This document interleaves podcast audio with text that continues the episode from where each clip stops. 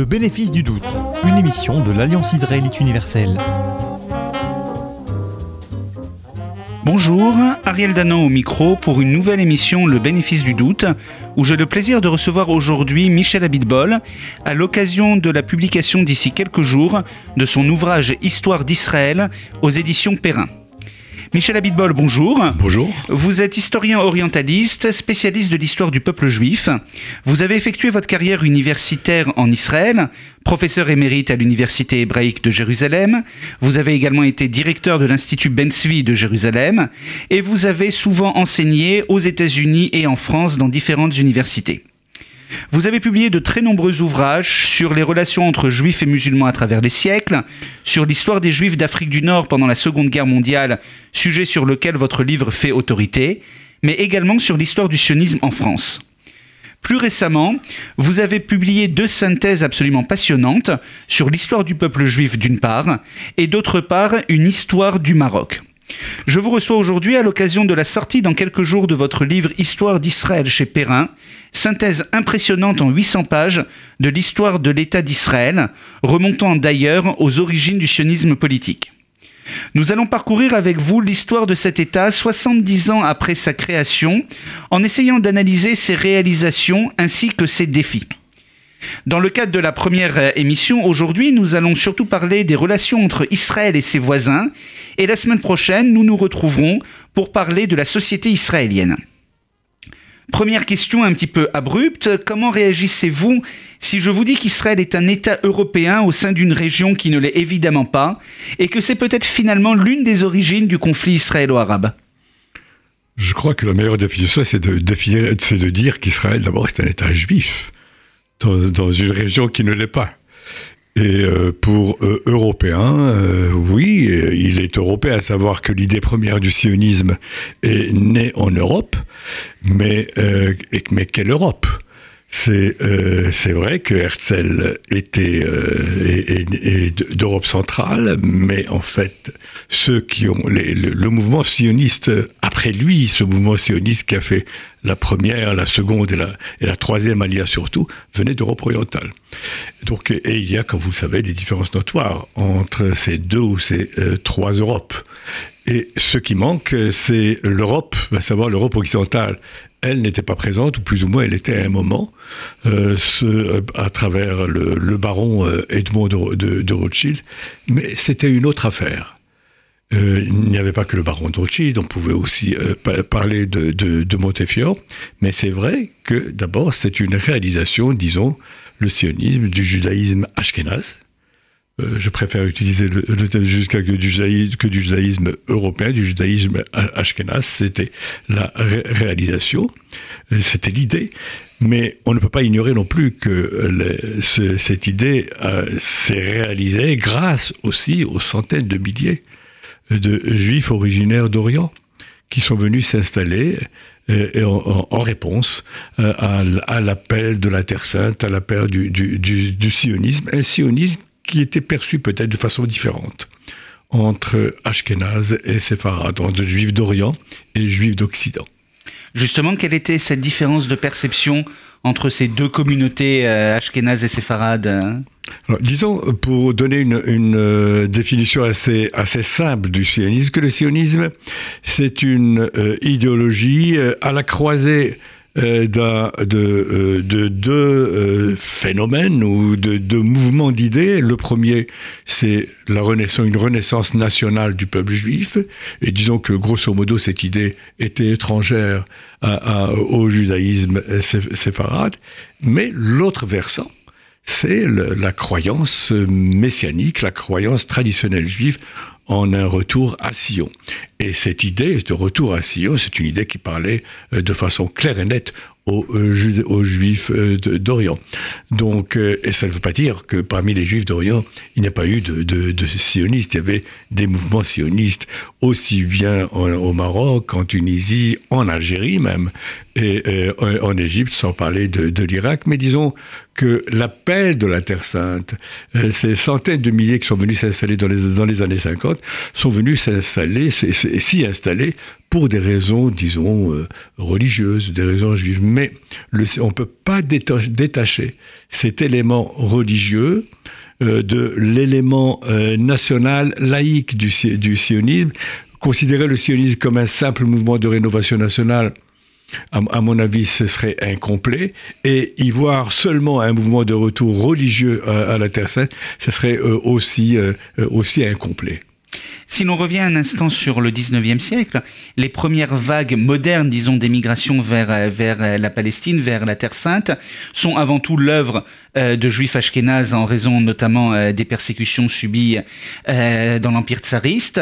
Et comment se font les premières relations, disons, entre cet embryon politique, ou qui n'est même peut-être pas politique au début, et ceux qui habitent déjà la Terre? Il y a évidemment des juifs qui, sont, qui y sont installés, mais il y a aussi beaucoup euh, d'Arabes, de musulmans. Oui, tout, d'abord, contrairement à une idée reçue, ce serait une erreur de penser que ces juifs qui sont venus d'Europe orientale euh, ignoraient que, ou bien pensaient que la Terre Sainte était une terre vide de gens comme on.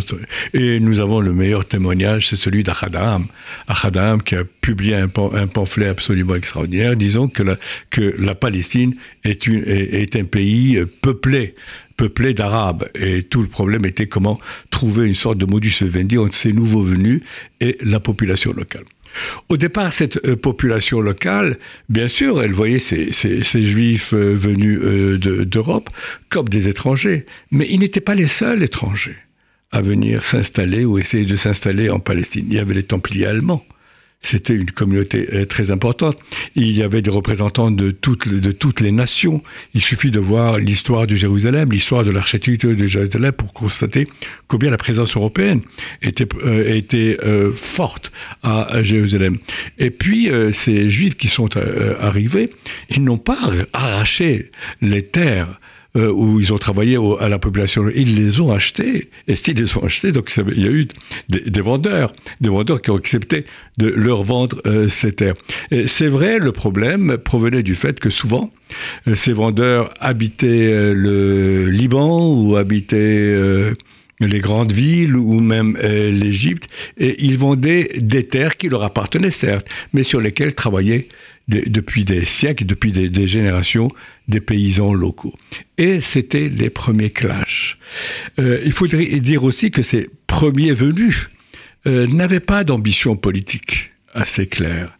Euh, le c'était un sionisme pragmatique, en fait. Ce qu'ils voulaient, c'est reconstruire quelque chose de neuf, une nouvelle société juive, parlant hébreu peut-être, travaillant l'agriculture, euh, se euh, rénover sur un plan social, se régénérer, pour utiliser la terminologie de la, révolution euh, française.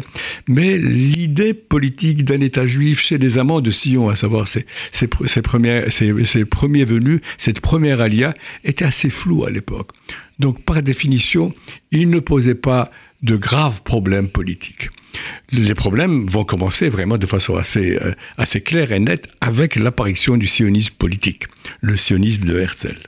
Et est-ce qu'il ne va pas y avoir non plus une cassure un peu plus tard, après la fin de la Première Guerre mondiale, au moment du début euh, du, euh, du, mandat britannique, et ensuite évidemment avec la crise de 1929 Mais bien entendu, c'est en fait les débuts du conflit. Le début du conflit, on peut dire, euh, a, commencé au début, disons, au lendemain de la naissance du, premier congrès sioniste, à la fin du, du 19e siècle, des premières visites de Théodore Herzl, et quand les sionistes ont commencé à parler ouvertement d'un État d'un État juif euh, en Palestine.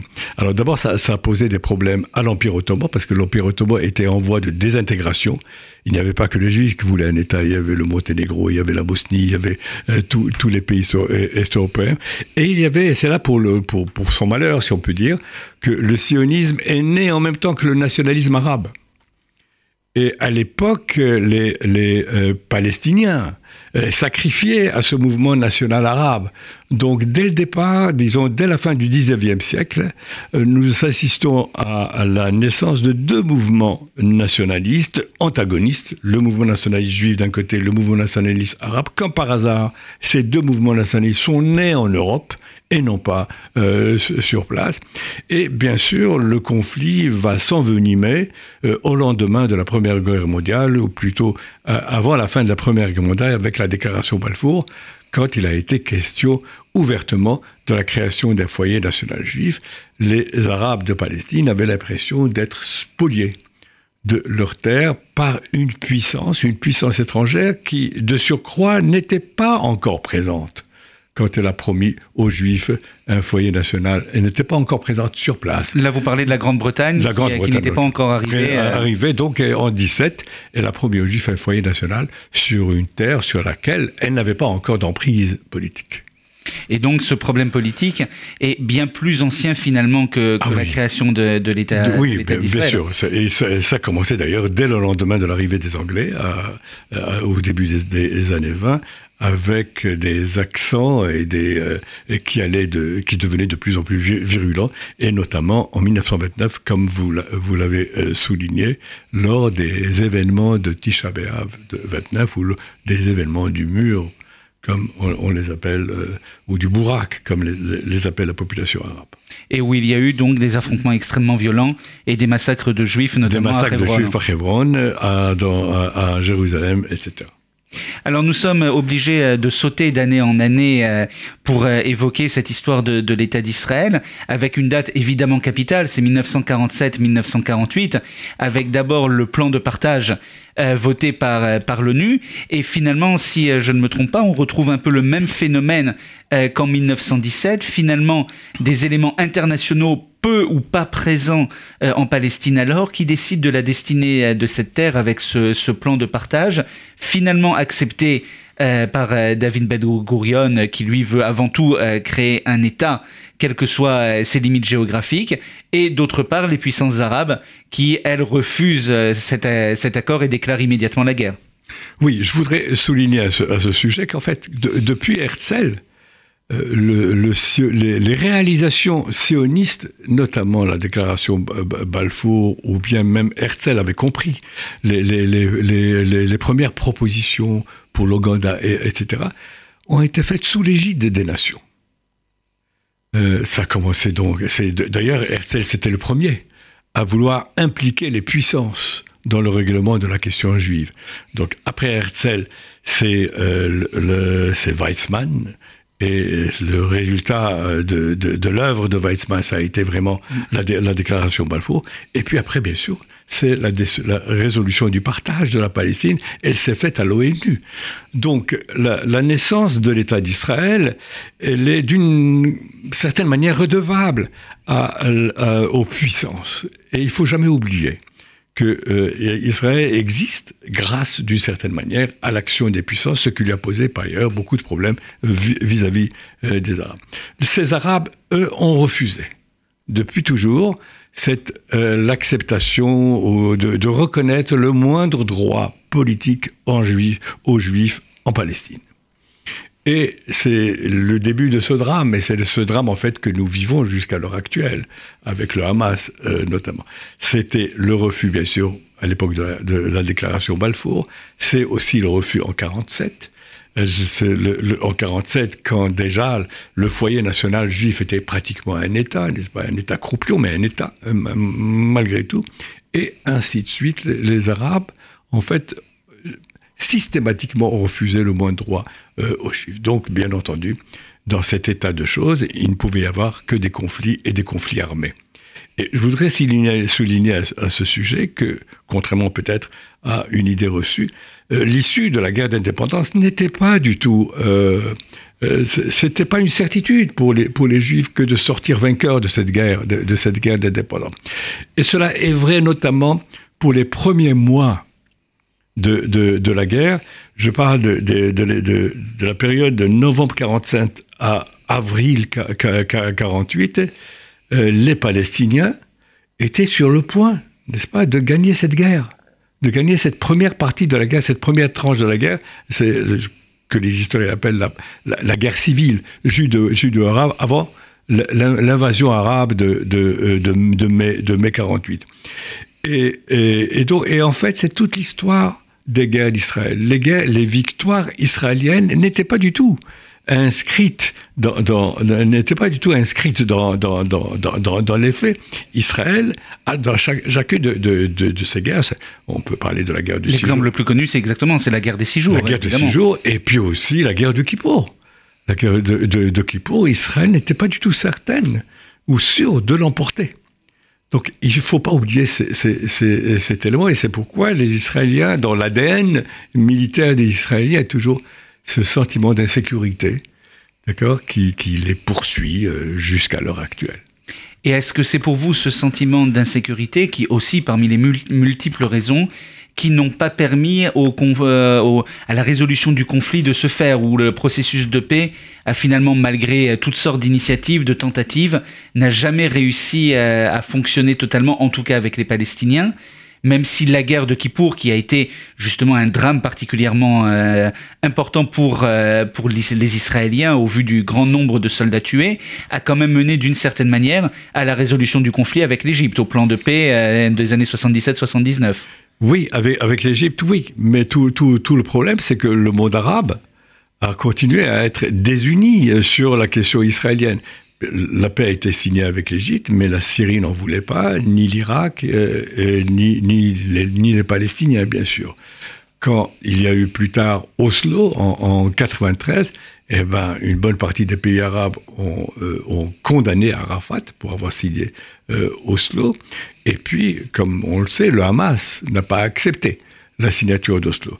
Et puis, beaucoup plus tard, n'est-ce pas, ou peu de temps après, plus exactement, il y a, eu l'Iran l'Iran qui est, qui est resté dans sa détermination, dans la détermination musulmane des origines, de rayer Israël de la carte. Donc il y a toujours, même si l'idée d'accepter l'État d'Israël euh, a avancé, a fait beaucoup de progrès, vraiment l'un des derniers progrès euh, nous, est parvenu ces dernières semaines avec le prince Salman euh, d'Arabie qui, a affirmé qu'Israël avait le droit d'avoir un, lopin de terre dans, cette région, il y a toujours, il n'y a jamais eu unanimité du monde arabe. Il y a toujours eu des Arabes, des musulmans, des Palestiniens, euh, avant c'était Saddam Hussein, puis ensuite Assad, et puis aujourd'hui ce sont les, Iraniens qui ont toujours euh, dénoncé le droit d'Israël d'exister en tant que tel. Donc le sentiment d'insécurité reste, demeure dans la vision du monde politique israélien. Si on revient un instant sur euh, finalement les grands hommes qui ont fait l'État d'Israël, est-ce que ce n'est pas aussi ce sentiment d'insécurité euh, qui a fait que ceux qui finalement ont beaucoup œuvré euh, pour les, processus de paix aboutis ou inaboutis ont été aussi d'anciens militaires? Alors il y a évidemment Shimon Peres euh, d'une part qui lui ne l'a pas été, mais évidemment des gens comme Yitzhak Rabin ou comme même Ariel Sharon ont été finalement des promoteurs d'accords de paix. Oui, des, militaires euh, sûrement, mais euh, vous avez d'autres militaires israéliens qui sont, disons les choses euh, clairement, qui sont des, des militaristes dans le vrai sens du terme. Donc être militaire n'est pas forcément une, disons, un gage de, de, un gage de pacifisme. mais c'est en fait être militaire, c'est vrai, mais aussi avec une vision du monde. Mais je, vous rejoins sur un point. Euh, lors des, euh, des, négociations ou des pourparlers euh, inter-israéliens sur la menace iranienne, bah, ce sont en fait les militaires qui ont retenu Netanyahou, Bibi Netanyahou et même Barak, n'est-ce pas, qui l'ont empêché de, de, mettre à exécution, disons, ces, sa menace ou ces menaces d'attaquer euh, l'Iran. C'est vrai, là, vous avez raison. Mais euh, pour moi, le, grand personnage, c'était pas un militaire, c'était vraiment un civil, le plus grand des civils israéliens, Ben Gurion. Ben Gurion, c'est bien sûr, c'est Ben Gurion le visionnaire, le politique, mais Ben Gurion aussi qui avait une vision militaire extraordinaire et clair.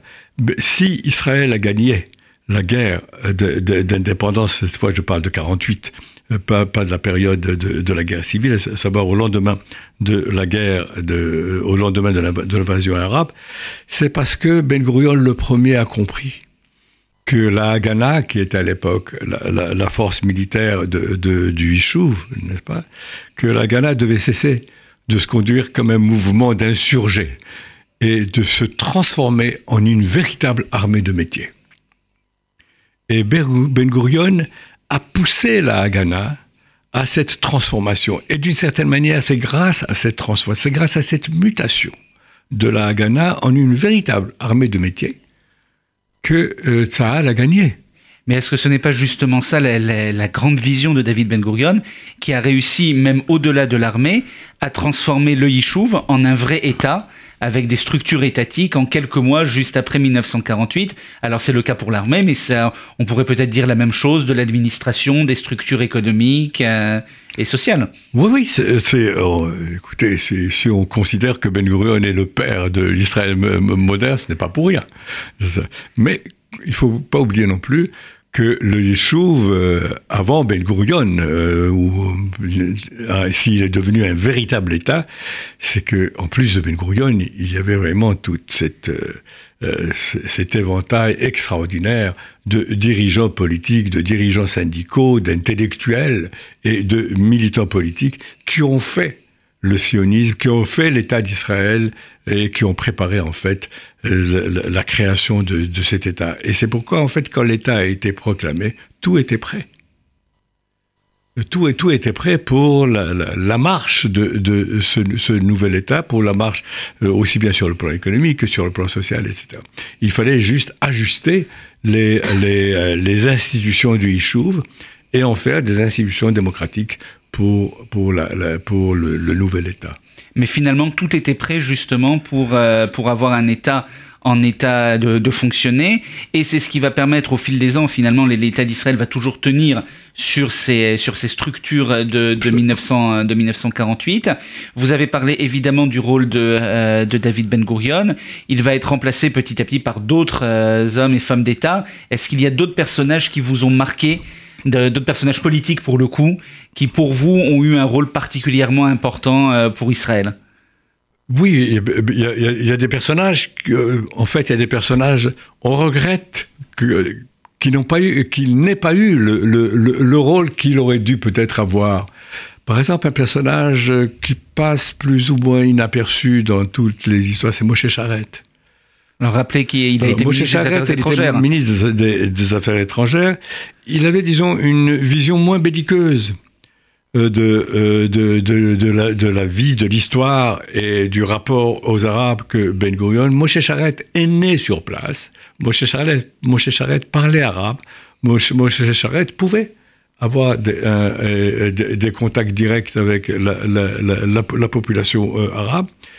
Et lui avait une vision plus ou moins, moins, guerrière, moins belliqueuse, et euh, contrairement à Ben Gurion. Euh, donc, c'est le premier personnage. L'autre grand personnage, lui aussi, qui passe plus ou moins euh, à l'as, si on peut dire, c'est Lévi Eshkol. Alors, Lévi Eshkol et son bégaiement historique. Et de temps en temps, on est en droit de se dire, heureux, malheureusement, tous les chefs israéliens n'ont pas bégayé avant de prendre des décisions, s'ils avaient peut-être bégayé, s'ils avaient peut-être hésité avant de prendre des décisions, des décisions fatidiques, alors peut-être que l'histoire israélienne aurait connu un autre, un autre itinéraire. Lui, oui, lui, Lévi on oublie par exemple que c'est Lévi Eshkol, qui est le père, d'une certaine manière, de l'agriculture israélienne. C'est le père de la révolution hydraulique euh, israélienne. Et s'il y a eu victoire de la guerre de six jours, ce n'est pas seulement à cause des cinq jours ou des six jours ou des trois jours de Moshe Dayan à la tête du ministère de la Défense, euh, avait préparé cette armée. Il était alors président du Conseil. Il était président du Conseil. Et il avait à ses côtés un autre personnage, bien sûr, lui qui n'a pas bégayé, mais lui qui, devant la charge, a eu, tout simplement, a été abattu par une dépression nerveuse. C'est Rabin. Rabin, alors bien sûr, on explique euh, parce qu'il fumait, etc. Il fumait un peu trop, tout cela. Tout cela. Mais Rabin, c'était ce personnage qui a vu en fait tout ce qu'une guerre peut impliquer comme dégâts, peut impliquer comme perte. Et donc, c'est un héros dans ce sens que lui aussi a tremblé avant d'accepter, avant de décider. De... Et si on avait tremblé un peu plus avant de prendre certaines décisions militaires, on serait peut-être ailleurs. Ou même des décisions politiques. Ou même des décisions politiques. Merci beaucoup Michel Abitbol. Nous nous retrouverons la semaine prochaine à l'occasion de la publication de votre livre Histoire d'Israël. Bonne semaine. Merci à vous. C'était le bénéfice du doute, une émission de l'Alliance israélite universelle.